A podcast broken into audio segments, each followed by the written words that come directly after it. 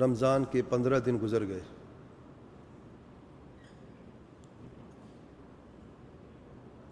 اور اچھے دن گزرتے ہوئے پتہ نہیں چلتا۔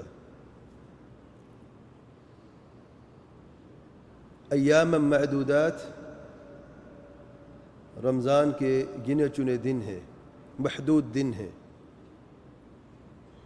آدھے گزر گئے۔ آدھے ابھی باقی ہیں۔ گزر ہوئے دنوں میں ہم نے کیا کیا؟ ہماری کیا حالت تھی؟ گزرے دنوں میں ہم نے قرآن مجید کا حق ادا کیا۔ ہم نے یہ جانا کہ احسان کیا ہوتا ہے۔ کہ ہم نے یہ جانا، معاف کرنا کیا ہوتا ہے؟ کہ ہم نے جانا تقوی کیا ہوتا ہے؟